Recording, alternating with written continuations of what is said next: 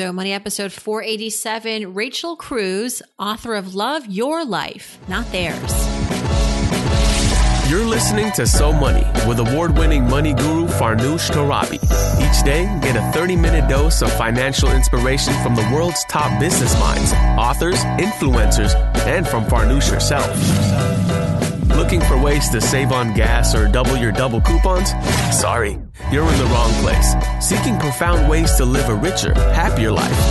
Welcome to So Money.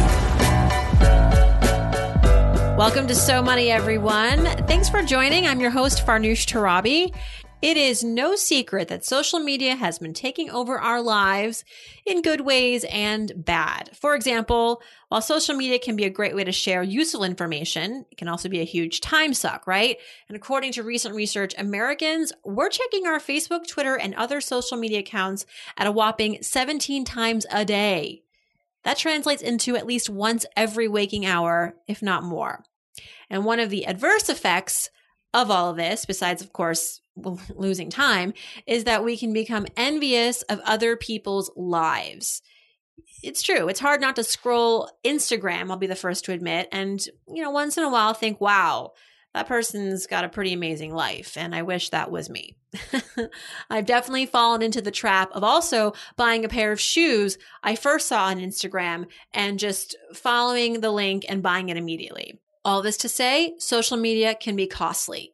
And our guest today wants to help. She is Rachel Cruze and was on the podcast once before, episode twenty-nine, and is back to talk about her latest book, Love Your Life, Not Theirs, Seven Money Habits for Living the Life You Want. And in our conversation, we're going to discuss how we can focus on ourselves to filter the distraction on social media and ultimately learn to love what we have. More about Rachel. She's a personal finance expert, a number one New York Times bestselling author of the book Smart Money, Smart Kids, a book she co-wrote with her dad, Dave Ramsey. Here is Rachel Cruze. Rachel Cruze, welcome back to So Money. So much has changed. You're a mom, new book. Welcome back.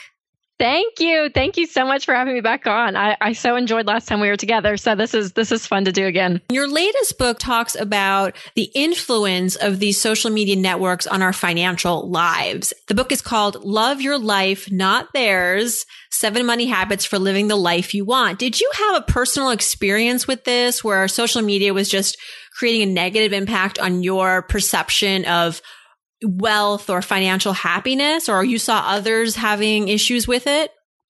Yeah, it was really all the above. You know, I was I was thinking back to to my my walk and my journey when it comes to finances, and I was thinking, what kind of keeps getting a snag uh, in this seamless story that should be there? And it kept being social media, which sounds silly, but it was true. I mean, everything from if I got back from a vacation with my husband, uh, our second year of marriage, we're, we'll be married seven years in December. So this was a few years ago, but I remember coming back from that vacation and was on Instagram, and I all of a sudden found myself on American Airlines dot com to book another vacation, you know, because I saw all these pictures of all these people, you know, with their feet in the sand and there, you know, the blue water behind them. And I was like, oh my gosh, okay, I feel like we need to do a better vacation next time. And I thought, Rachel, how silly. Like, you just got back from this.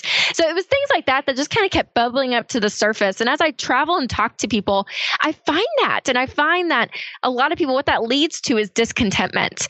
And out of discontentment comes, I believe, people spending money that they may or may not have to keep up a lifestyle that they think everyone else is living, but they're missing out on. Because every post on social media is everyone's best foot forward. It's like right. The highlight reel, right? And so if you sit there and be like, look at all the new cars and the vacation and the redone kitchens, and like, that's what you see all the time from people's lives. Of course, you're going to feel discontent. Of course, you're going to feel, you know, like, oh my gosh, we're just not good enough. And so you just have to take a step back and put it in perspective, just to remember that what you see on social media, it's not the entire picture. It's people's front the- of stage, as I've heard, not the back of yes. stage. So what's the solution? You just turn off social media? How have you found a way to navigate social media in a way that's still healthy when it comes to your money? Right, because social media still can be a tool that we use, and we can connect with people all over the world. So I don't want to bash social media, but I do think it's the vehicle which takes us down the road of comparison. And so we just have to be aware that when we're on, what are we doing? What's our motivation? What are we thinking about? And just to make sure that, hey, you know, that, again, we remember the entire picture of the story, that we don't know exactly what started beginning or what's even happening after that vacation with a credit card bill. Like, we don't know. So you just have to kind of take it as it is. And I always say that gratitude beats it all. I mean, in a heart filled with gratitude, there is no room for discontentment in comparison. And so being grateful is huge. And I started something, it's so simple, uh, but in the mornings when my phone alarm would go off, I used to take my iPhone and sit there and scroll through Twitter and, and Facebook and Instagram and check text messages and emails. And so now what I do is I click the notes icon on my iPhone and I have a gratitude list. And so every morning I try to type down two things I'm grateful for. And that's the very first thing I do. And so for me, that's just a good perspective, a good exercise to start my day being like, hey, here's what I'm grateful for. Because it's amazing when you are grateful, I believe it's easier to be content, which helps you quit the comparisons. You talk about this hashtag blessed humble brag in your book. Tell us about that. Yeah, as I was just kind of like writing this book and thinking about, you know, the, the ways we use social media, uh, I came across a friend and she was like, you know, um, Uh, she, it was something like, uh, in first class, enjoying this flight to California, hashtag blessed. And I was like, so I clicked on the hashtag blessed and I saw, you know, all I saw were vacation pictures and I got a guy with six pack abs and he was like, good workout today, hashtag blessed. And I'm like, what? Are you blessed so, or are you bragging? Yeah, totally. So it was kind of this like, uh, it almost seemed like not for everyone, but for most people I was looking at, I was like, gosh, it seems like this nice way to be like, look how great my life is. And I'm just so blessed. It's like a humble brag kind of thing. And so, yeah, in that chapter, I talk about just like focus on the true blessings of life. I mean, the things that like not everyone has to see, not everyone has to know, but the things that truly make you happy in life, whether it's family or spiritual life, whatever it is, that's the blessings in life. There's nothing wrong with first class airline tickets or going to the beach. I mean, there's nothing wrong with any of those things. But we just, again, have to keep it in perspective that sometimes, yeah, the, the hashtag blessed can be uh, can be seen as the humble brag. On the other side of the coin, I mean, the internet is such a wealth of resources for so many things, used right, used responsibly. I think that, you know, the internet, the fact that we can share things with so many people, whether it's our goals or our financial budgets or plans. I mean, there's so many apps now where they're incorporating sharing aspects to their mm-hmm. technology, because studies have actually found that when you publicly share or announce your goals, you announce that you want to get out of debt, it actually does work to your advantage. And yes. So what have you found are the best practices using the internet to help you with your financial goals? Well, I think it's something if you feel comfortable, and I think everyone's at different spots, but yeah, if you do have something that you're trying to do, um, whether it is like, hey, you know, monthly budget meeting, I'm doing it, I'm going to try this every month, or getting out of debt, whatever it is, and you feel like that's part of your story that you want to share, then absolutely, because it is great accountability. You know, if you put something out there that almost is countercultural, something like getting out of debt, people are going to ask, and when they see you in person, they may be like, oh my gosh, I saw you posted this, you know, what is that about? And so, yeah, I think that there's a part, um, and everyone's going to be different. So if that's a part of your story, absolutely share that, because those eyeballs are going to be on. And that's the positive influence of the internet. Uh, and it's something that I think, you know, if, if that's what you decide to share, hey, that may motivate someone else to do something great and motivate someone else to be wise with their money, where we see so many of the negative sides. Being that positive influence, absolutely. If that's what you feel like you want to do, one hundred percent, I would say there is some, there's a lot of positivity in that, in that arena. And take it for what it's worth, but a, a, a so many guests on this show, Tom Corley, he wrote a book called Rich Habits. I think your father, Dave Ramsey, also featured him on his radio show. Oh, yes. He has found, so take this for what it's worth, that in all, people who spend less time scouring the internet are richer. Shocking. So right? a little bit better for your pocketbook, also probably better for your mental health. Right. And your, and your relationships, relationships as well. Right. Yeah. I think that the overall health of who you are as a person probably will be amplified in good ways uh, when the internet isn't, you're not so consumed and looking down at your phone twenty-four seven. What were some of the newer things that you discovered along the way in writing this book that you hadn't quite tackled before? Sure. Well, the first book was with my dad, Dave Ramsey, and it was Smart Money, Smart Kids. And so we really unpacked for parents specifically, you know, what does it look like to raise your kids to be money smart? And so my perspective was kind of as the kid, if you will, uh, and dad's was of the parent. And so for that book, I really looked back in my childhood and looked back, okay, what's what's made me who I am today? What were things mom and dad implemented uh, that changed the course of my life, that that helped me uh, get to where I am and the knowledge that I have and able to practice that out uh, tactically? And so for this book, I really was looking at the present part of my life and to say, hey, you know, what are things I'm dealing with? Because there was stuff that I was struggling with. You know, I'm a natural spender at heart, and I do not like doing a budget necessarily all the time. Dave Ramsey's um, daughter is a spender and doesn't like doing budgets. I know. It's a shock, right? News yeah, flash. Yeah, I know. I know. And so, you know, I kept bumping up against these hurdles, whether it was like, oh, I don't want to sit down and do the budget, or, you know, I, I, you know, whatever it is, you know, on social media, wanting to book another vacation, whatever. And so, um, as I was writing the book, I was like, okay, if I'm struggling with these things, probably other people are too. And so as I was traveling and talking to people, you know, just things kind of kept bubbling up to the surface. And and one habit I talk about in the book, because I go through seven money habits for living the life you want. And I love the idea of habits because it's this idea that it becomes second nature to you. And we all have money habits. Some are good, some are bad. But if we change our bad habits to good ones, and our good ones we amplify even more into better healthy habits, um, you know, that that becomes really second nature and who we are when it comes to our money. And so I love that idea that it's just your muscle memory taking over at that point. Um, and so, so going off that idea, there was one habit called talk about money, even when it's hard. And as I was talking to other people, you know, just this topic of money to even like say out loud uh, and have discussions with, whether it's with your spouse or your kids or friends or family, uh, it can be very tricky, very, very awkward. And so that was a, that was an interesting habit to kind of research and walk through, just this whole relation, the relationship aspect of money, because it's so real and it can be so damaging if it, if it's not done well.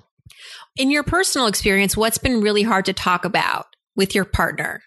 Well, thankfully, Winston and I, from early on, we've talked about money. And so we've kind of had that, that communication has always been there, but us agreeing on where money's going wasn't there. And so for months and months, as we were first married, like we didn't budget together. Um, you know, we kind of just did our own thing. And then suddenly we looked up and, and as Dave Ramsey's kid, you know, I knew in my mind, you know, you have to budget together. When you're married, this will eliminate so many, so many money fights and money problems. And so for Winston and I, we finally were like, Winston was really the one that was like, we need to sit down and do a budget. And I was like, oh, you're one of those, like you're one of those so people. Boring.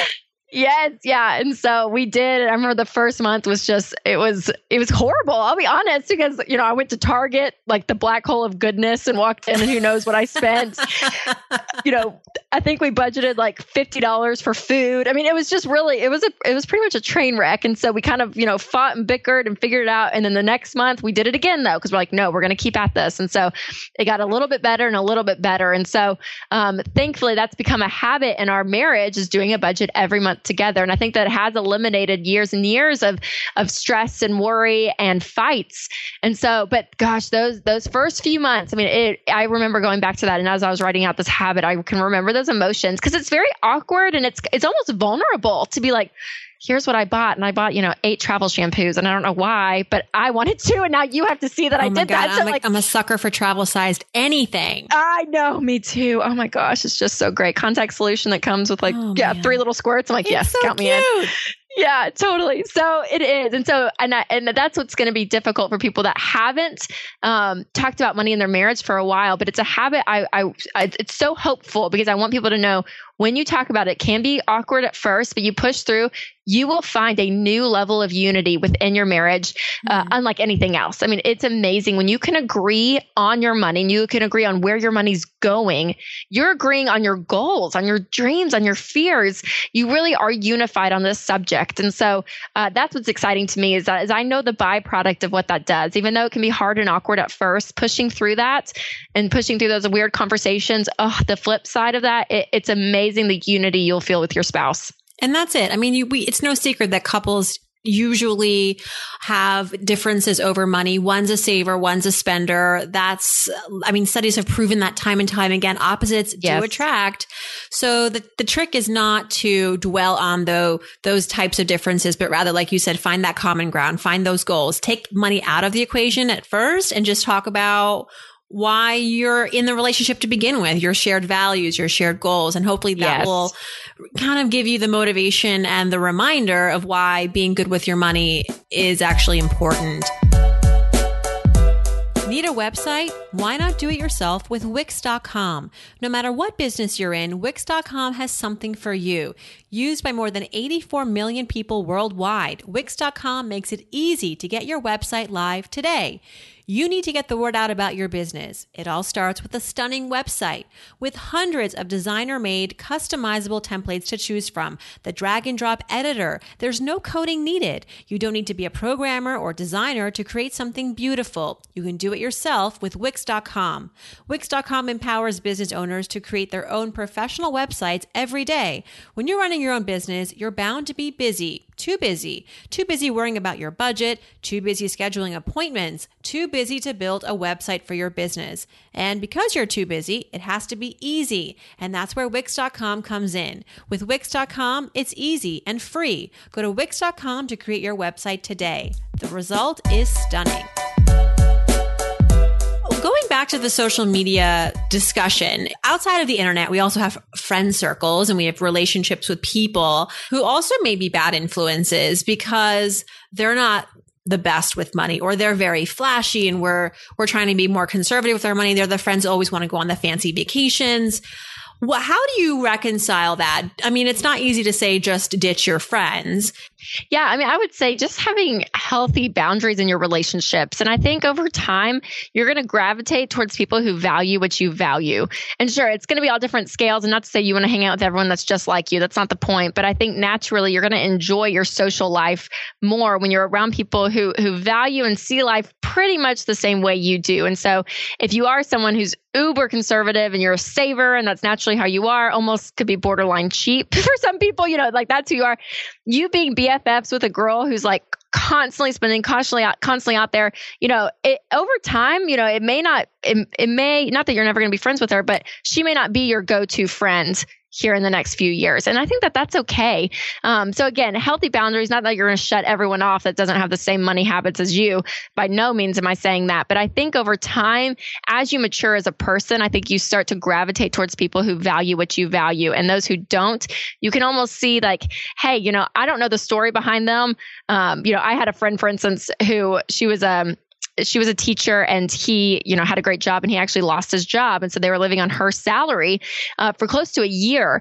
And twice I had seen her in these, you know, expensive like new yoga pants. And I remember being like, okay, I'm good friends with her. Like I know like what those cost. And on a teacher's salary, I'm like, I can't believe that they're spending all this money on these pants. Like, you know, I told my husband that I was like, that's just so irresponsible. Like they have a mortgage to pay and all this stuff. And so turns out that her classroom moms had gotten together and bought her two pairs of these pants. And yeah. so there I sit on the backside. I'm like, you know what? It's none of my business necessarily how she ended up with those. And so right. I, that, that was one learning for me to be like, hey, I don't know the full story. And unless you're like best friends with them and, and you're, you are in a deep relationship and you share those kind of things, you know, that flashy friend that you may have, you don't know the flip side of it. Yeah. Maybe they're going deep into debt to do these things, or maybe they've worked really, really, really, really hard. And that's where they're choosing to spend their money. So there's a point where it's like, you know what? It's none of my business, but over time, I think you are going to gravitate towards those who who value what you value. Yeah, I stopped judging a long time ago just because you're right. You don't really know the backstory unless it's someone that you're intimately friends with and you know all the stories and they've come yes. to you and asked for money. And meanwhile, they're spending like there's no tomorrow. That is right. different. But you're right. You never know what tr- what trade-offs they're making in their personal life. Maybe they bought that with points. Maybe they got it as a gift. So there's a lot of, uh, we got to give them the benefit of the doubt. That's right. But you brought up debt, which is another uh, tenet in your book that you try to give people some direction with. What's uh, what are some new ways to navigate debt? I mean, debt is like this old story. It's this crazy four-letter word. We hate it. We know it stinks. We never want to be in it, but we end up in it. So have you found any new strategies or updated ways for people to either shift their mindset around debt or just to tackle it? You know, what I found is the common sense way of approaching your money is it works. And it may not be new and flashy, but it's worked over decades and decades and decades. And it's a point where you have to say in your life, and what I've done is draw a line in the sand and say, no matter what, I'm not going to go into debt. And it may sound extreme. That may sound crazy to some people, but that's how, that's how I've, you know, not only was brought up, but that's how I choose to live my life today. And so the habit in the book is steer clear of debt. And so in it, I do walk through tactical ways, you know, from credit cards to debit cards, all the above. But the overarching principle for me is a pretty absolute one. It's very black and white that no matter what, if I don't have the money, I'm not buying it. And that does mean that I'm going to have to have patience and save up per- and pay for things. You know, it may take me a little bit longer, uh, but it's worth that to me to not owe someone something, um, everything from a car car payment to to a credit card bill at the end of the month. And so it takes a lot of planning and a lot of intentionality. But man, once that becomes a habit in your life and you live like that for for days and months, weeks, years, you know, and on end, that becomes your go-to solution. That, yeah, it may be hard at times, but listen, it, it is what it is. If I don't have the money, I'm not going to buy it. And so for people that have found themselves in debt and it's like, oh, I, I just keep going back to it. I don't know why. There does have to be a point in your life where you say, I am sick and tired of being sick and tired. seventy percent of Americans are living paycheck to paycheck, according to the Wall Street Journal. People are struggling. And a lot of it has to do with these payments that they can't keep up with. And so when you get to a point in your life where you say, I'm done, that's where you're going to say, I'm going to make a change and I'm going to do something different. And so for everyone, that, that may be at different points in their story. Some people may never get there. Um, for those that I've talked to though, gosh, it's, it's amazing the freedom financially, emotionally, spiritually, all the above that comes when you don't owe someone something. Well, you know, you were raised with certain principles growing up, obviously as a kid, uh, in the Ramsey household. What are you going to continue to teach your child that you learned? And what are some new things? Maybe what are some things you're going to change in, in terms of how you were brought up financially? Sure. Well, I think one thing that my husband and I both definitely agree on and something that's uh, near and dear to my heart is the idea of just work.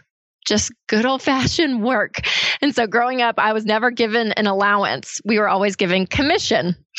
So if you work, you get paid. If you don't Brilliant. Work, you don't get paid. I know, right? It's such a shock, such a shock. And so for me though, I'm like, God, what a, what a gift my parents gave me. I didn't always like it at the time, obviously. Uh, not every kid like loves to do the dishes and I can't wait to go out and do yard work, you know, um, that, that was definitely not me, but I, I just think, you know, gosh, what a foundation and, and something not to be scared of, of just, hey, sometimes you have to get in there and you have to work hard for what you want. And so that principle foundation, I think, works in every part of my life now, not only financially, you know, tangibly coming to work, but I look in my relationship and my marriage that it takes work. To have a good marriage, you have to be intentional. You have to work at it. Uh, being a mom now, I'm like, oh my gosh, like it's, it's going to take work. And the older she gets and now she's starting to talk, I'm like, oh my gosh, you know, this really is a, a human that I'm raising in this world. It's crazy. And so being a good mom, you know, it takes intentionality, it takes hard work. And so that principle just in every area of my life, I'm so thankful that, that my parents instilled that. So that's definitely something uh, that I'll instill, but it's so funny though, but I look back and I'm like, you know what? I, when I was fourteen years old, I got my first checking account and I bounced three checks. The first month, the first two or three months I had my account and I look back now, I'm like, oh, well, there's something different. Bouncing checks isn't really even a thing anymore. No one writes written checks that much. So having to navigate, you know, online banking and that kind of thing as Amelia gets older and teaching her that, that's going to be definitely a new, a new thing that I've had to kind of learn on my own because, you know, growing up, it was, it was checkbooks and check registers. And that pain was, at the time, it was a mistake, but looking back, it was a good thing to go through. I worry about the future generation. I worry about our current generation. So much has gone paperless, which yes, is super convenient. And I will be the first to admit, I hate writing checks. I hate to go to the A T M and take cash out. I just want to pull out my card and swipe or now dip. Um, yes. But there is that psychological benefit to using cash. Once you see it leaving your wallet, it, it's like just that little reminder that money is limited and money, you need to make choices with your money. How do you recreate that for the new generation? Or how do you continue to instill that value when there isn't really anything that we're, there's no hand holding or hand handling of money? Yes. Yeah. And that's what's hard. And I think you, you hit the nail on the head when you said that it is inconvenient to have to go to the A T M, but I still do that. I mean, I still go to the A T M every month to get cash out. Cause so just, just like be you, inconvenient. Is, is yeah. There, I mean, yeah, there is a sense where it's like, hey, it is, but, but the life lessons, especially, you know, that you learn not only within yourself, but I think that your kids see is, is that it's not a magic card that you swipe. Cause you just think, you know, I at the store, when you have a credit card or even a debit card, you're swiping and then you get a purchase and you keep the card. There's no exchange happening. And so for yourself to experience that exchange and for your kids to see that, man, it, it is powerful. And so I think there will be times where it is inconvenient. Um, but I would say bring them into that conversation as much as possible. And I, and I talk about this, especially with giving now. Um, you know, back in the day, you know, I would watch my parents write checks when they would give uh, to something or someone, and I would see that happening. Um, but now it's all, a lot of it's electronic. And so even our giving can be detached from, from us and who we are. And so it's inconvenient to write that check, you know, once a week if you give to something, but man, that feeling of doing it, that's what changes you. And so there are some inconveniences, but overall, I think, um, you know, every now and then going to that inconvenient place because it's good for you and it's good for your kids to see. I'm doing that with my son a little bit, going to the grocery store. He's only two, but he's understanding that you can't just grab something and start eating it in the store. You need to hold on to it, wait in line. I give him a little money. I give him like twenty or whatever, and he gives it to the cashier.